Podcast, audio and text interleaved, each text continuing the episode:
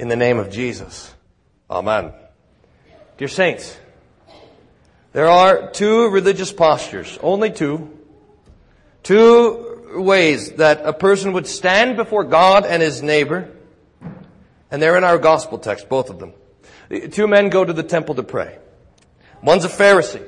He walks to the front. He sits, stands, in fact, by himself. He prays, God, I thank you that I'm not like other men, extortioners, unjust, adulterers, or even like this tax collector over there. I fast twice a week. I give tithes of all that I get.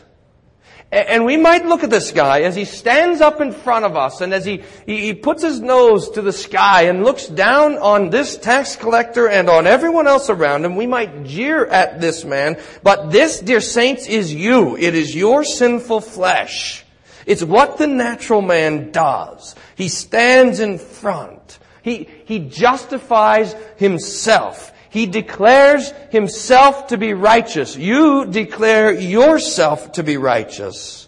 And if we have the slightest ability to recognize the language of our own sinful flesh, and to recognize the language of the world out there, and to recognize the way that the devil talks to us, we will recognize immediately this kind of speech.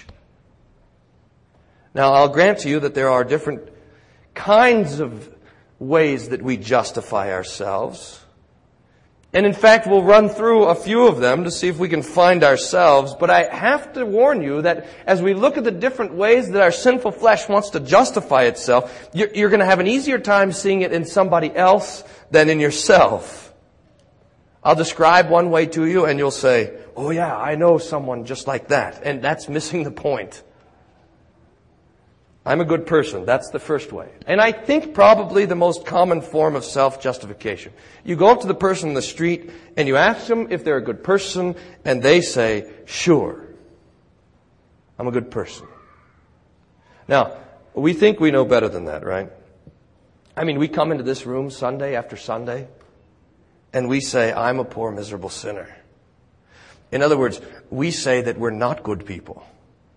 We learn it in catechism. We teach it to the children. We read it in the scriptures. In fact, here's, here's what St. Paul says, Romans chapter 3, verses 10 to 12. None is righteous. No, not one. No one understands. No one seeks God. All have turned aside. Together they have become worthless. No one does good. No, not one.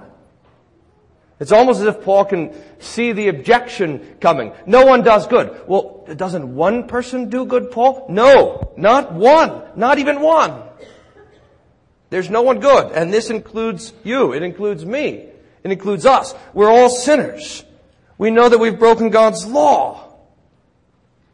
But what does our sinful flesh do? It gets defensive about it.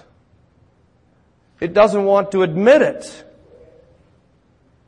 So think. Now, now tell me if I'm right about this or not. Uh, you can tell me after the service if you think I've, I've, got it pinned. If you're just walking down the street, minding your own business, you know, going to get an ice cream cone or something, and someone jumps out of the bushes with a video camera and they ask you, uh, hey, are you a good person? What do you say? Uh, yeah, sure. Quit messing with me. Or you can try this experiment and tell me how this goes. Wake up your spouse in the middle of the night startle them awake three in the morning and say, Hey, honey, are you a good person? and see what the answer is. Uh, you're not. I think our answer is uh, just kind of natural. Of course. Go back to bed. Of course I'm a good person. Liar. You are not. But what's the point? Your sinful flesh, your sinful flesh is in the business of self-justification, of asserting your own innate goodness. And the devil is there egging this on in your flesh. Why? The reason is because if you are basically good, then you basically don't need Jesus. So the neutral position of our sinful flesh, the neutral position of us sinners is to say this, I'm a good person. And you can take a few steps in either direction, and you can see a little bit different characteristic. You can get a little bit more extreme with that. You can go more, you can go beyond saying I'm a good person, and you can go and say I'm a holy person. That's where the Pharisee in the text is. That's where he's coming from. I fast twice a week. I give tithes of everything that I get. This Pharisee had taken God's law and he had perverted it to make it doable. Instead of showing, instead of showing this man's sin, this Pharisee, and really all of the Pharisees, had used the law to show their righteousness and other people's sins. This is not a right use of the law. It's a fantastic misuse of the law. Instead of working like a mirror to show our sins, this Pharisee used the law like a pedestal to exalt himself, to show his own righteousness, and to lift himself up above everyone else. When you then hear the Lord's word, His law, this is what your sinful flesh will do with it. It will say, Oh, I've, I've kept that commandment. I've done it. Or I've tried to do it, at least. But you haven't. You haven't even tried. Your sinful flesh cannot admit its real character. If the law shows our sin, then we'd better change the law. That's what the Pharisees did. You've heard then how the Pharisees had all these laws, right? 618 different laws. And, and we looked at that and we think to ourselves, that's incredible. Look how difficult they made everything. But the Pharisees are not trying to make the law more difficult. They're trying to make the law more doable. You can only take 150 steps on the Sabbath. You can't spit on the dirt on the Sabbath, only on a rock. You, you, you can't eat on this day. You have to give these type of spices in the temple offering. All of these things made the law measurable. It made the law doable. The Pharisees could go to bed at night and say, I've kept the law. And that is a damnable thought. The Ten Commandments are not that way. They are not doable. When you use the Ten Commandments as a checklist, it is a checklist of your own failure.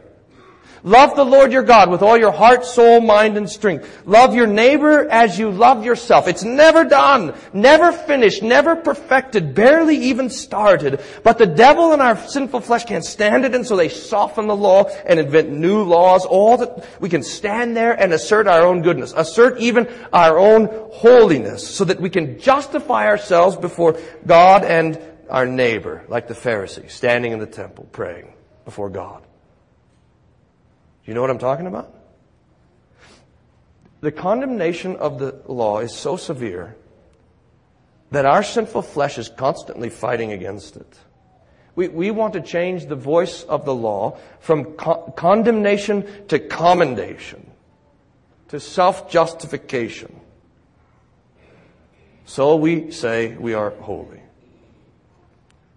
There's a third way that we sinners attempt to justify ourselves. If the first is saying I'm good and the second is saying I'm holy, the third is saying I'm indifferent. I don't care. Indifference is a nasty disease. And, and it is constantly tearing at us. The devil is constantly tempting us with it. Indifferentism, we'll call it. And I'm convinced it's the biggest religion that exists in the world. I don't know how many people that I meet regularly that they say they believe in God, or they believe in a higher power, or even that they believe in our Lord Jesus, but really they simply don't care. They say that the Bible is true, but they don't care what it says. They say that there will be a judgment day, but it doesn't make a single bit of difference in their lives. They couldn't be bothered to come to church, to listen to a sermon. They don't take any time to consider the important questions that make us human and that make our life an adventure. It's not that they disagree with the Bible or disagree with what the Lord says. They're simply annoyed by it. They just don't care. And this is a particularly nasty form of self-justification. It is saying that I am above judgment, that I stand above critique, that my standard is myself, that I am my own law. I'm good, or I'm holy, or I don't care. This is the sin of our, this is the creed of our sinful flesh. And you'll notice that it's a creed that doesn't include Jesus. And this is, the, remember I told you there was two religious postures? This is the first. the posture of self-justification. The posture of standing on your own goodness. Trying to stand before God on your own two feet. But there is a second, and that's good. Because the end of this first posture of standing on your own two feet is death. And it is eternal death. You cannot, no matter how hard you try, you simply cannot justify yourself. But there's a second posture. We find it also in the text. These words of Jesus. The tax collector, standing far off, would not even lift up his eyes to heaven, but beat his breast, saying, God be merciful to me, a sinner. Here is humility. Here is hearing the true voice of the law that we are sinners and acknowledging it. Here is coming to the end of yourself, to the end of your own good works. Here is every self-justifying mouth stopped and the verdict of the law spoken. Sinner. Here is contrition, sorrow over sin, and here is faith, trusting in God's mercy and His mercy alone for forgiveness and salvation. It's here, dear saints, that salvation is found. Now, make no mistake, this appeal of this man in the temple is not some, simply to some sort of abstract mercy, to the, to the, uh, to some sort of uh, uh, bodiless, kind God or something. The tax collector in the temple is praying for something very specific. You remember how the temple was? There was the outer courts and then the temple building itself, the holy place, and then in the middle, the small square dark room, the Holy of Holies. And in the Holy of Holies, there was an ark there, the Ark of the Covenant, uh, a box that was, what, 45 inches by 25 inches, like this, gold plated, and inside of it, the pot of manna, the rod of Aaron that budded, and then most importantly, the Ten Commandments. And over the ark, there was this seat made of solid gold. Uh, it had cherubim on both sides, angels, statues, and they would face together over the ark and their wings stretched out over it. And on this ark, it says in Exodus 25, God would meet with the people and talk to them. It was on this, this mercy seat, this lid of the Ark of the Covenant that the priest would come once a year with, uh, with the blood of the bull sacrificed for his own sin, and then again for the blood of the bull sacrificed for the sin of the people on the Day of Atonement. That ark, I mean that mercy seat, is called in Greek the hilasterion. That's just the name of it, the hilasterion.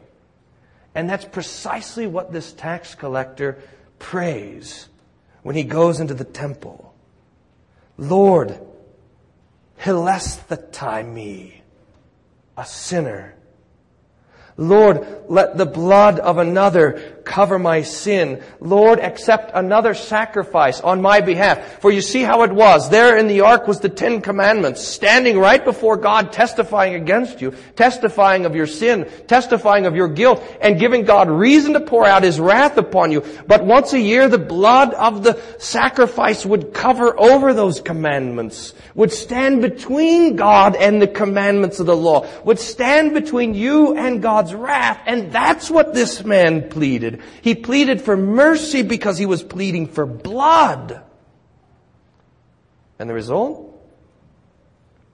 Jesus says, I tell you, this man, this tax collector, this one who pleaded God's kindness based on the blood of the sacrifice, this one went down to his house justified, declared righteous, named holy rather than the other. For everyone who exalts himself will be humbled, but the one who humbles himself will be exalted. Dear saints, we have God's mercy because we have His blood. The blood of Jesus. His death on the cross and His promise of forgiveness that He won there for you. You are justified not by your works, but by the blood of Jesus. You are declared holy not by yourself, but by God's own Son. His promise and His word, His blood are your cleansing and forgiveness and your freedom and your peace and your comfort both now and forever. So we stand before God on our own and the result is death. But when we are humbled before God by our sin and trust in the death of His Son Jesus, we are declared righteous and holy, and we find solace in the blood of Jesus. And this is our comfort and our peace, now and forever. Amen. And now may the peace of God, which passes all understanding, guard your hearts and your minds through Jesus Christ our Lord. Amen.